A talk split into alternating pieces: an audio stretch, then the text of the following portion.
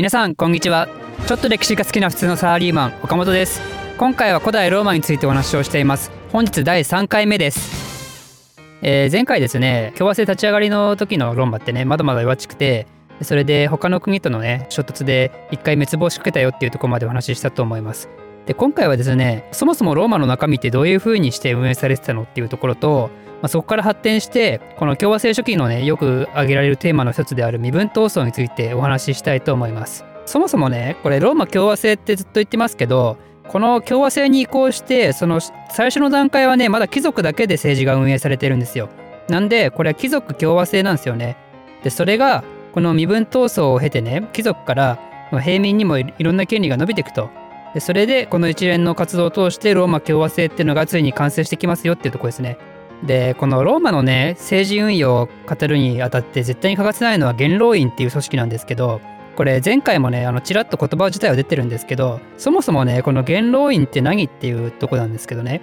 元老院っていうのはこれ実はね王政時代からあったんですよ。でこいつら何してたかっていうとその時はね元老院確か100人ぐらいだったのかな。こいつらは王様に対して助言をしたんですよね政治のね。こういうのした方がいいですよとか。王政時代はこいつらで政治を運用する力はなかったと。だけどこの王政あのね王様を追放してその後実質この元老院が一番偉い立場になったからこいつらが実質的なローマの統治機関になったんですよ。共和制に移行していつからか知らないですけどこの時ねあの元老院のメンバーが300人まで上限増えたんですよね。一番最初の時にねこの共和制の時に国を代表する一番偉いやつらはコンスル、まあ、執政官だっていう話はしたと思うんですけどだこの執政官もね結局任期1年しかないしこの元老院のメンバーの中からねよく選ばれたりもしたからだからね結局あれなんですよね。この元老院の顔を立てないとどうしようもならないことも結構あってやっぱり元老院っていうのは共和制の中ではあのある意味一番偉い立場にあった機関であると。この元老院の組織自体はねあの後世にもすごい影響力があって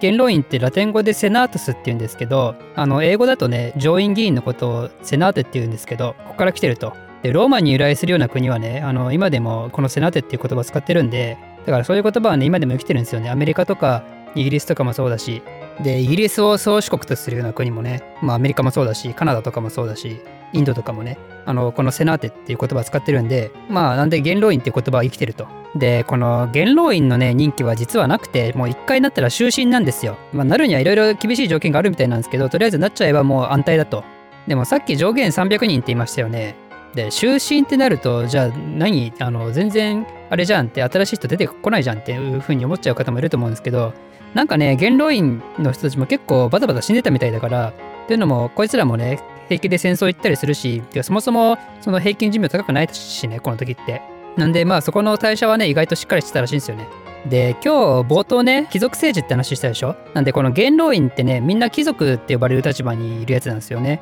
で執政官含むまあ主な役職もね全部貴族にしか与えられてなかったと。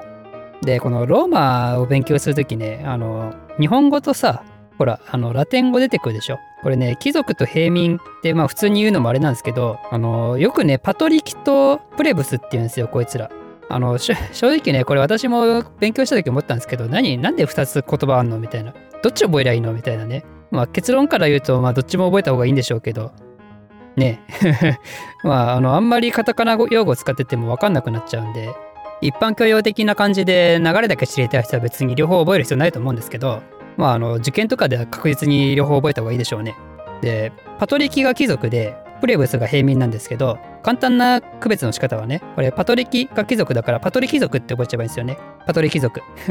パトリ貴族ね。でプレブスは平民だと。でそもそもこのパトリキと貴族 パトリキパトリキと貴族って両方同じだよだパトリキとプレもうねあの貴族と平民もう私はね日本語が好きなんで日本語使いますね。あの貴族と平民はねじゃあいつからこう呼ばれいつから分かれてたかというと特にねあのちゃんとしたデータは残ってなくて王政の時のね初期の段階は特にみんなパトリキって呼ばれてたらしいんですよ、まあ、今使わないって言いつつ早速使いましたけどこのラテン語の方、まあ、この王政初期の時はみんなパトリキだったとローマ市民だけどある時からあのパトリキとプレブスに分かれたってらしいんですよね。なんでまああのもしかしたらね国を大きくする過程で新しく入ってきた人がプレブスになってそいつらの子孫がプレブスになったのかもしれない。とかまあよくわかんないですけどねここら辺はね。でローマのあの仕組みの話に戻りますけどあの元老院っていう組織の他にもう一個ね民会っていうのがあったんですよ。こう民会って何かっていうと貴族とか平民とかも問わずにね全員参加するのこれ全員参加して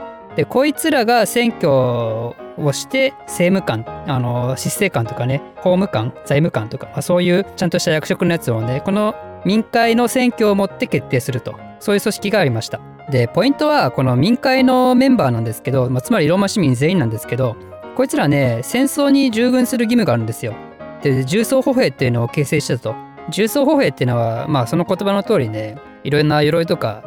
盾とか槍とかねそういう重装してで歩いていく集団だと。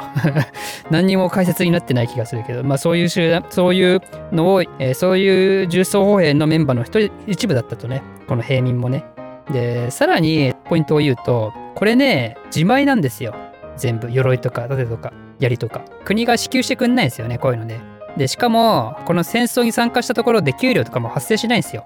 でねこれ最初に言ったみたいに政治はさこれ貴族で回してるわけじゃないですか。元老院とあと執政官とかね。でなのにこういう国の戦争に関しては平民も参加しなきゃいけないと。でそういうところでこの平民はだんだんこうイライラしてきますよね。なんで俺たちは命張って頑張ってんのにで政治の参加する権利もないんだと。そういうところからこの身分闘争っていうのが始まってくるわけなんですよね。身分闘争の最初のきっかけの事件は紀元前494年に起きたね生山事件っていうやつなんですけどまあ、これ何かっていうと簡単に言ったらストライキですよ。この平民がね山に立てこもったと。だけど異民族がこうバンバン侵入とかもしてくるしそういうのに対してねこう防衛できなくなっちゃうからこういう平民がいなくなっちゃうと兵士がいなくなっちゃって。なんでそれに対してこう妥協する形でねこの元老院たちがあの平民会っていうのとあと五民間っていうのを作るのを、えー、OK するんですよ。これ何かっていうと平民会っていうのは平民だけで作られる議会でそれで五民間っていうのはその中のリーダーでねこの五民間の意義ってすごくてこいつね何かっていうとね拒否権を持ってるんですよ法案とかに対して。元老院とか執政官とかがこそこそ裏で平民を陥れようとした法律を作ったとしてもねそれに対して拒否権があると。で面白いのがこの五民間ってすごい神聖なものとして扱われてたからあのね五民間があの任期の間、まあ、こいつもね執政官と同じく確か1年だったと思うんですけどで2人ぐらい前いたと思うんですけどこの任期の間ね、あの、ゴミ間に触っちゃいけないんですよ。なんかね、触ったらいけないと。新鮮なもんだから。これ絶対ゴミ館最初にできた頃、その触っちゃいけないに関連したなんかしょうもないいたずらとか流行りましたよね。まあ、あの、どうでもいいですけど。で、この身分闘争は、これがきっかけでこのゴミ館ができたからって収まるわけじゃなくて、こっからどんどんあの進展していくんですよね。大きいとこで言うと、ま、紀元前の450年ぐらいにね、十二票法っていうのができるんですよ。これ何かっていうと、まあ、今まであった慣習法をね成分化するとだから暗黙のルールとかそういうのをちゃんとルールにしましょうねっていう、まあ、法律自体は別にあったんですけどそれをちゃんと明文化したと。でこれがなかった時ってやっぱり貴族がね自分たちのいいように法を解釈したりしたからであとねその裁判みたいなのが神のお告げによって決まるみたいな感じだったからだから神のお告げでお前は死刑みたいなそういうことが多分あったんですよ。いやいや、神のお告げってなんだよみたいなね。それをちゃんとやめて、ちゃんと法律っていうのを明文化して、お前はこういう条件でこれをしたから死刑なんだっていうね、そういうことが分かったと。ああ、それなら納得だってやって、それで平民も死んだと。で、この十二票法で、この後、あの、ローマ法っていうもっとしっかりした法律につながっていくわけなんですけど、このローマ法って、後のヨーロッパ各国のね、法律の手本になるんですよ。それらの法律って、その今の法律のね、元にもなってるから、だからこの十二票法っていうのは全ての法の源泉っていう風にも言われるらしいんですよね。だからやっぱこういうところでも、えー、古代ローマっていうのはすごい影響を残してると。で、次に今度、紀元前367年ね、リキニウス・セクスティウス法っていうのが決まって、で、これ何かっていうと、あの、コンスルの一人を平民にすると。今まではこれ貴族に独占されてたんだけど、そのうちの一人をこの平民がやりますよっていうことを決めましたと。で、あともう一つは、貴族の公有地占有の制限をするんですよ。だから貴族があんまり土地持ちすぎるのはいけませんよっていうのをここで決めると。で、これ、もともとなんでこんなのが出たかっていうと、そのコンスルの方は置いといて、もちろんその貴族だけにやらせないっていうのがあったんで、まあ、そういうのがあったと。で、もう一個は、ほら、前回説明したあれあるじゃないですか。ウェイの町を倒しましたよっていう話をしたじゃないですか。で、この時にウェイの町を倒して、その場所をね、貴族たちがほとんど占有しちゃったんですよ。で、それに対して、やっぱりね、不満が上がってきてたんで、で、それに対応する形でこういう法律を作りましたと。で、ちなみにね、これ、リキニウス・セクスティウス法って名前ですけど、これはこの時の五民間のね、さっき説明した五民間の2人の名前で、リキニウスさんとセクスティウスさんっていう人がいたと。でこの2人が頑張ってこの法律を通しましたよっていうことで、えー、この名前がついたと。ってことでねやっぱこの身分闘争は流れがちゃんとあるんですよね。でちなみにこの紀元前367年ねこれ簡単な覚え方があって前から見るなっていうねまあ、あのこの法律の名前聞いた時点であの大体高校1年生の春ぐらいなんですけど大体みんなニヤニヤしだしてるもう、まあ、そういう そういう法律ですよねこれはねリケニウス・セクステース法ね。でここでこのコンスルのね一つを平民に挙げたことである意味この貴族と平民の対立は終わりに近くなってきてるんですけどここで終わらないのがまたすごくて今度ホルテンシウス法っていうのがね紀元前の287年にできるんですよ。これ何かっていうとこの平民会ってさっき説明したじゃないですか。あの平民だけで組織される会。でこいつらがねこいつらの平民会で決まった法律をもう国の法律として元老院の承認を得ることなく国の法律にすることができると。そういうとんでもない法律が通るんですよね。でちなみにこれホルテンシウスも確かホルテンシウスさんだったと思うんですけどこの人がさっきコンスルの一つ空いたでしょ平民に。でその時のコンスルがこいつだったんですよ。だからこうやっぱね流れがあるんですよね。さっきも言ったみたいに。こうだんだんこう平民にとっていい社会になってきててで最終的にこのホルテンシス法っていうもうあの平民にとってはもう勝ちも勝ちみたいな法律ができるわけですよ。でもここであの古代ローマってすごいなって思うのがここに至るまでね平民がね暴走しないんですよね。そのストライキはしてたけどこれフランスだったらもう今頃元老院全員ぶち殺されてますからね平民にねきっとね。あのフランス革命のあの流れをねもしよければちょっと見ていただければ分かると思うんですけどローマはね意外とそこはしっかりしてたと。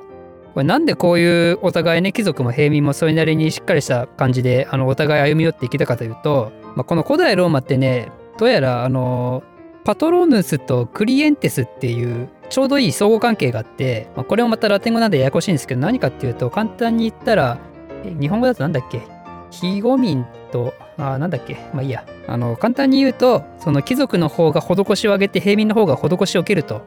でただねそれ簡単にあのお金をあげて貧しい方がただホームレスみたいにお金もらうとかそういうなんだそんな簡単な関係じゃなくてクリエンティスが弱い方なんですけどこいつがね、あのパトロヌスを別に自由に選べたらしいんですよね。で、ちゃんと尊敬するやつについていくと。パトロヌスもパトロヌスで、それに対してこう威厳を持って接すると。なんか古代ローマのね、そのかっこいい人っていうのは、かっこいいと思われてる人は、その権威を持ってね、あの民衆に接しなさいって、権威を持って統治する人が一番かっこいいんだっていう、そういう、なんだ、そういう常識があったみたいで、でそういうふうに権威を持って接してみんなから尊敬されてクリエンテスをいっぱい持っているような人が選挙で勝つと。だからこのクリエンテスもね民会の一部だからだからこいつらがそのパトロヌス尊敬するやつに票を集めたりするわけですよ。その代わりパトロヌスはこのクリエンテスに対してねあのお金をちゃんとあげたりしなきゃいけないよとか困ってる時は助けてあげなきゃいけないよとかそういうのをしっかりしたと。ということでこの2つの関係っていうのはそれなりにいい関係それなりっていうかお互い信頼を勝ち得る形でねいい関係性を持ってたとそういうことなんでこの身分闘争の間もねこのお互い暴走しないでお互いにこう歩み寄る形にちゃんと接していったんじゃないかなというふうに思いますね。でちなみにねこれはあの次回お話ししたいと思うんですけどこの時もね対外戦争はバンバンやってたんででこうやってローマの中がね一致団結してくるとローマ人も強くなると。ってことなんで戦争にも強くなってくるんですよね。でただねこの後今まで貴族が抑えたポジションに平民が行ったりするわけですけどいろんな形でね。このコンスルもそうだしコンスルを経験した平民がね今度元老院のメンバーになったりとかもするんですよ。でそうなってくるとこれね驚くことにこの元老院とかコンスルとかねこういうあの仕事をしててもね実は給料ないんですよ。給料ないからあの家の資産がねたっぷりあるやつじゃないと政治ができないと。そういう条件にあるんで平民がこういうポジションに作っていってもそれなりに金持ちな平民しかなれないわけですよね。でそういうやつらがこう今度政治の権力もつけてくるんでこいつらがね今度ノビレスっていうね、まあ、新貴族っていうんだけど新貴族っていうポジションを作ってくると。でこいつらが今後どんどんね古代ローマの中心になっていくわけなんですけど、まあ、これはねこれでねまた新たな問題を引き起こしていくわけなんですよ。ということでそれについてはまた次回お話ししたいと思います。この番組を少しでも面白いためになると思っていただいた方はいいねとチャンネル登録のほどよろしくお願いいたします。ではまた